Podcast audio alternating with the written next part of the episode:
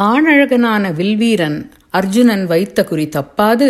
அந்த அம்பு அவனுடைய வில்லிலிருந்து புறப்பட்டு வெகு தூரத்திலிருந்த அந்த கொடிய காட்டு மிருகத்தை வீழ்த்தியது. இதை அந்த அழகிய இளைஞன் தூரத்திலிருந்து பார்த்தான். பரவசம் கொண்டான். ஆஹா இத்தனை அற்புதமாக வேட்டையாடும் இவர் யார்? ஆண்மையும் கம்பீரமும் பொங்கும் இந்த திருவுருவுக்கு சொந்தமான இவர் யார்? வினாக்கள் இளைஞனை குடைகின்றன. பார்த்த கண்கள் பார்த்தபடியே தான் உள்ளம் தன் வயமிழந்து அவர் பால் ஈடுபட்டு விட்டது ஒரு வீரனுக்கல்லவோ இன்னொரு வீரனின் வீரத்தின் உயர்வு பற்றி தெரியும். ஆனால் அர்ஜுனனின் முன்பு நின்றபோதில் இந்த இளைஞனின் உள்ளம் குழைந்து தத்தளிக்கின்றதே ஏன்? மதனன் எனும் காமதேவனிடம் இதனை விவரிக்கிறான் பால்வடியும் முகத்தினரான அந்த இளைஞன். என் மெல்லிய உருவத்தைக் கண்டு அவருடைய இதழ்கடையில் ஒரு விசித்திரமான இகழ்ச்சி புன்னகை தோன்றியது. என் வாழ்வில் முதல் முறையாக நான் ஒரு பெண் எனவும் கம்பீரமான ஒரு வீரனின் ஆடவனின் முன் நிற்பதையும் உணர்ந்தேன். தன் உள்ளத்தை இழந்து தவிக்கும் காதல் பெருக்கில் கண்ணீர் வழிந்தோடுகின்றது. என்ன குழப்பம் இது? யார் இந்த இளைஞன்? காதலின் பொன்வீதியில் எனும் தொடரில் அடுத்த கதையை உங்களுக்கு கூறப்போவது மீனாட்சி பாலகணேஷ்.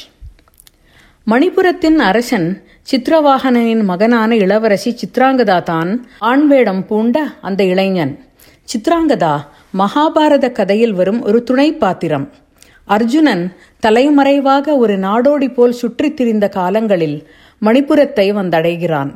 இதை கவியரசர் தாகூர் சிறிதே கதையை மாற்றியமைத்து சித்ராங்கதா அர்ஜுனன் காதலை ஒரு புதிய கோணத்தில் நமக்கு காண்பிக்கிறார். காதல் கடவுளான மதனன் தனது உதவியாளன் வசந்தனுடன் இளவரசி சித்ராங்கதாவை சந்திக்கிறான். சித்ரா மதனனிடம் சொல்கிறாள் சிவபெருமான் என் தந்தையின் வம்சத்தினருக்கு ஆண் வாரிசுகளையே தருவதாக அருளியிருந்தார். ஆனால் என் விஷயத்தில் அது பொய்யாகி போயிற்று. நான் என் தந்தைக்கு மகள்தான் பிறந்தேன். ஆகவே தான் பெண்ணான என்னை ஆண்மகனைப் போலவே வளர்த்து வில் வாழ் வித்தைகளை பயிற்றுவித்தார். ஆண் மக்களின் உடைகளையே நானும் அணிந்து வந்தேன். அந்த புறத்தில் தங்குவதை விட்டொழித்தேன். பெண்மையின் நளினங்களும் குழைவுகளும் கண்களால் கணை தொடுப்பதும் எப்படி என எனக்கு தெரியாது மதனா. மதனன் கூறினான் சரியான சமயத்தில் நான் ஆணுக்கும் பெண்ணுக்கும் அந்த பாடங்களை கற்பிப்பேன் என்றான். மதனா அவர் அர்ஜுனன் தான் என்று அறிந்ததும் என் மனம் என்ன பாடுபட்டது தெரியுமா? அவரை வணங்கவும் மறந்து நான் சிலையாக நின்றேன். எனது கனவுகளின் நாயகன் அல்லவோ அவர்? அவரை வாழ்வித்தையில் எதிர்கொண்டு எனது வாழ் முறிவதை எதிர்பார்த்தேன். நான் கற்ற போர்க்கலையை அவர் முன்பு காட்டி பெருமைப்பட எண்ணினேன். நான் இக்கனவுகளில் ஆழ்ந்து சிலையென நின்றிருக்க அவர் என் கண் முன்பே வனத்துள் சென்று மறைந்து விட்டார். அடுத்த தினம் நான் எனது ஆண் உடைகளை தவிர்த்து கைவிளைகள் பாத சிலம்புகள் இடையில் மேகலை சிவந்த வண்ணப்பட்டாடை இவற்றை அணிந்து கொண்டு அவரை தேடிச் சென்றேன். சிவன் கோவிலில் அவரை கண்டேன். நான் பேசியதும் அவர் பதில் கூறியதும் எனக்கு நினைவில் இல்லை மதனா. ஆனால் என் மீது இடி இறங்கியது போன்ற சொற்கள். அவர் கூறியவை என் காதில் ஈயத்தை காய்ச்சி ஊற்றியது போன்ற மொழிகள். அர்ஜுனன் என்னிடம் கூறினார் நான் பிரம்மச்சரிய விரதம் பூண்டுள்ளேன் பெண்ணே. என்னால் உனக்கு கணவனாக இருக்க இயலாது. ஆ மதனா இவை எத்தனை கொடூரமான சொற்கள்.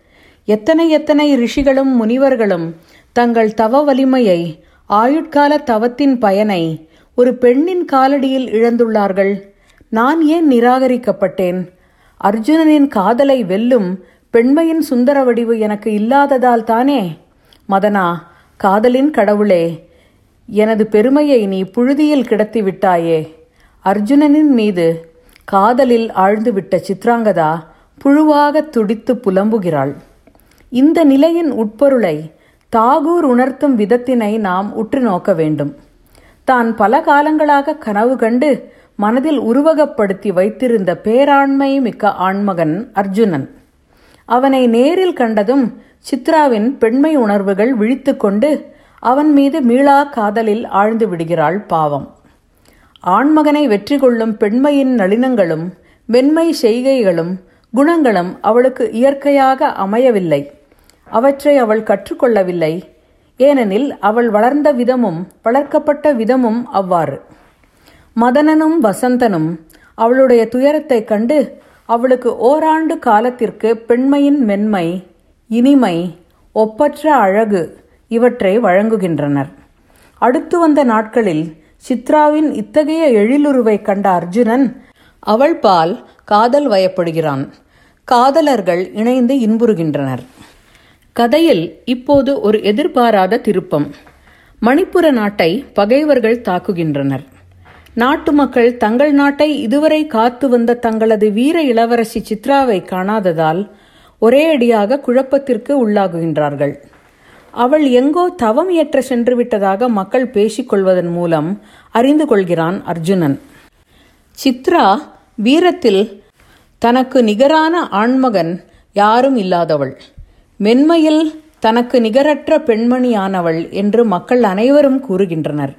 அவள் எங்கேதான் சென்று விட்டாள்? அவளுக்கு வாழ்வில் என்ன குறை இருக்க முடியும்? என்று தான் யாரென்று இன்னும் அறிந்து கொண்டிராத சித்ராவிடமே கூறுகின்றான். தான் போய் மக்களுக்கு உதவ வேண்டும் என பரபரக்கிறான். இளவரசி சித்ராங்கதாவை பற்றிய எண்ணங்களே அவனது மனதை இப்போது ஆக்கிரமித்துக் கொண்டுள்ளன. அவளை பற்றியே பேசி வரும் அர்ஜுனனிடம் உண்மையான சித்ரா பொய்க்கோபம் கொள்கிறாள்.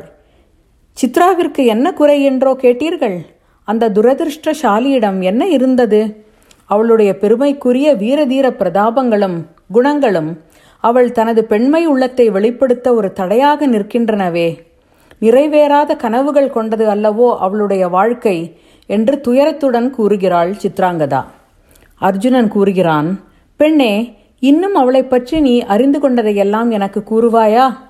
நான் பார்ப்பது என்னவோ எனது மனக்கண்ணில் ஒரு வெண்புறவி மீது அமர்ந்து கொண்டு கடிவாளத்தை இடது கையில் பிடித்து கொண்டு வில்லினை வலது கையில் ஏந்தி வரும் அவளை நம்பிக்கையை தன்னை சுற்றி பரப்பி நிற்கும் ஒரு வெற்றி தேவதையாக நான் காண்கிறேன். ஒரு மூர்காவேஷமான அன்புடன் தனது குட்டிகளை காக்கும் பெண் சிங்கமாக நான் அவளை உருவகிக்கிறேன். தடுக்க முடியாத உறுதியுடன் காணப்படும் பெண்மையின் கரங்கள் அழகுபடுத்தப்படாததும் மென்மையற்றதும் ஆனாலும் மிகுந்த அழகு வாய்ந்தவை தெரியுமா? என்றெல்லாம் இளவரசி சித்ராவை பற்றி உணர்ச்சிகரமாக அர்ஜுனன் வர்ணித்து கூற கேட்கிறாள் அவள். அர்ஜுனனின் காதலின் பரிபூர்ணத்துவத்தை உணர்ந்து சிலிர்க்கின்றாள் சித்ரா. பெண்மையின் அழகாலும் மென்மையாலும் நளினத்தாலும் மட்டுமே வெல்ல முடியும் என தான் எண்ணியிருந்த அவனுடைய உள்ளத்தை ஆண்மை முகிழ்க்கும் தனது முரட்டு பெண்மையாலும் அதில் உதித்த தனது கடமை உணர்வினாலும் அதன் தொடர்பான வீர திறத்தினாலுமே வெல்ல முடியும் என அறிந்து கொண்டு பேரானந்தம் அடைகிறாள். தனக்கு பிடிக்காத அந்த பொய்மையான அழகான பெண் வேடத்தை கலைத்து விடுகிறாள். என் கனவுகளின் நாயகனே உம்மை காதலில் வழிபட ஒப்பற்ற உருவ அழகினை மதனனிடம் நான் வேண்டி கேட்டு வாங்கி வந்தேன். என்னுடைய வழிபாடு முடிந்துவிட்டது. என் தெய்வத்தை நான் அறிந்து கொண்டேன். பூஜை செய்த காய்ந்த மலர்களை வெளியே வீசி விடுகிறேன் என்றபடி அந்த நிமிஷமே தான் அணிந்திருந்த போர்வை போன்ற மேல் அங்கியை விலக்கிவிட்டு ஆண் உடையில் அவன் முன் நின்றாள் இளவரசி சித்ராங்கதா. நான் தான் மணிப்புரத்து இளவரசி சித்ரா. பெருமையுடன் என்னுடைய பெண்ணுள்ளத்தை உமக்கு அர்ப்பணிக்கிறேன். உருவில் வடிவில் நான் பெண் அழகி அல்ல. என்னை என் உருவ குறைபாடுகளுடன் ஏற்றுக்கொள்வீராக. உமது வீரம் மிகுந்த கடினமான வாழ்வில் என்னை இணைத்துக் கொள்வீர்கள். உமது கடமைகளில் நான் பங்கெடுக்க அனுமதிப்பீர்களாக. அப்போது உண்மையான என்னை நீங்கள் அறிந்து கொள்வீர்கள். நமக்கு பிறக்கும் மகனை இன்னொரு அர்ஜுனனாக வளர்ப்பேன்.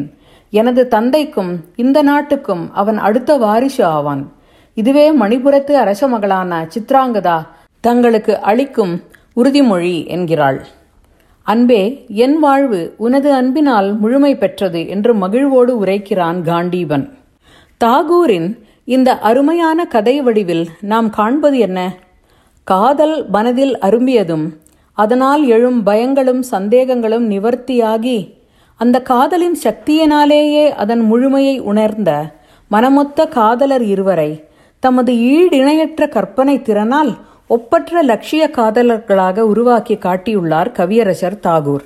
ஒரு உயர்வான ஆண்மகனின் காதலில் தன் பெண்மையின் முழுமையையும் பெருமையையும் உணர்ந்தவளாக சித்ராங்கதாவையும் அவளுடைய தன்னலமற்ற தன்னை அறிந்து கொண்ட அன்பில் அர்ஜுனன் கண்டெடுத்த அவளுடைய உறுதி வாய்ந்த உள்ளப்பண்பையும் காதலையும் நமக்கு காண்பித்த தாகூரின் படைப்பின் சிறப்பை வியக்காமல் இருக்க முடியவில்லை அல்லவா? இது ஒரு நாடகமாக தாகூரால் பல ஆண்டுகளுக்கு முன் எழுதப்பட்டது. ஆங்கிலத்திலும் மொழிபெயர்க்கப்பட்டது. ஒரு பிராய சித்தத்தின் காரணமாக அலைந்து திரித்த அர்ஜுனன் மணிப்பூரை வந்தடைகிறான். அந்த நாட்டு அரசனான சித்திரவாகனனின் அழகான மகள் சித்ராங்கதாவை காண்கிறான். அவளுடைய அழகால் கவரப்பட்டு அவளை தனக்கு மணமுடித்து தருமாறு அரசனிடம் கேட்கிறான். அர்ஜுனனை யார் என கேட்கும் சித்திரவாகனன் அவன் பாண்டவர்களில் ஒருவன் என அறிந்ததும் அவனிடம் தன் கதையை கூறுகிறான். பிரபஞ்சனன் எனும் அவனுடைய மணிப்பூர் அரச வம்சத்து மூதாதையானவன் குழந்தைகளின்றி வருந்தினான். அதற்காக கடுந்தவம் புரிந்தான். அதற்கு மகிழ்ந்த சிவபெருமான் அவனும் அவனுடைய வம்சாவழியினரும் ஒவ்வொரு குழந்தையை பெறுவார்கள் என அருளினார். எல்லோருக்குமே ஆண் குழந்தைதான் பிறந்து வந்தது. சித்திரவாகனனுக்கு மட்டும் அவன் வம்சத்தை விளங்க வைக்க ஒரு பெண் குழந்தை பிறந்தது. அவன் அவளை ஒரு மகனாகவே பாவித்து தனது வாரிசாக கொண்டான். அரசன் அர்ஜுனனிடம் கூறுகிறான் இவளுக்கு பிறக்கும் ஒரு மகன் என் வம்சத்தை விளங்க வைப்பவனாக இருப்பான். அந்த மகனே நான் இந்த திருமணத்திற்காக கேட்கும் விலை. அர்ஜுனா நீ இதை ஒப்புக்கொண்டால் இவளை மணந்து கொள்ளலாம். அர்ஜுனன் இதற்கு இசைந்து சித்ராங்கதாவை மணந்து கொள்கிறான். மணிப்பூரில் மூன்று ஆண்டுகள் அவளுடன் வாழ்கிறான். அவளுக்கு ஒரு மகன் பிறந்ததும் அவளை அன்போடு அணைத்து கொண்டு அவள் அவள் தந்தை இருவரிடமும் விடை பெற்று கொண்டு தனது பிரயாணங்களை தொடர்கிறான். இந்த அர்ஜுனன் சித்ராங்கதாவின் மகன்தான். மகாபாரதத்தில் நாம் காணும் ஒரு மாபெரும் வீரனான பப்ருவாகனன். அர்ஜுனனுக்கு இணையான வீரம் படைத்தவன். உண்மை காதலின் நிறைவான வடிவத்தை பற்றி கூறும் தாகூரின் அர்ஜுனன் சித்ராங்கதா கதையை கேட்டோம். மீண்டும் ஒரு கதையுடன் விரைவில் சந்திப்போம். வணக்கம்.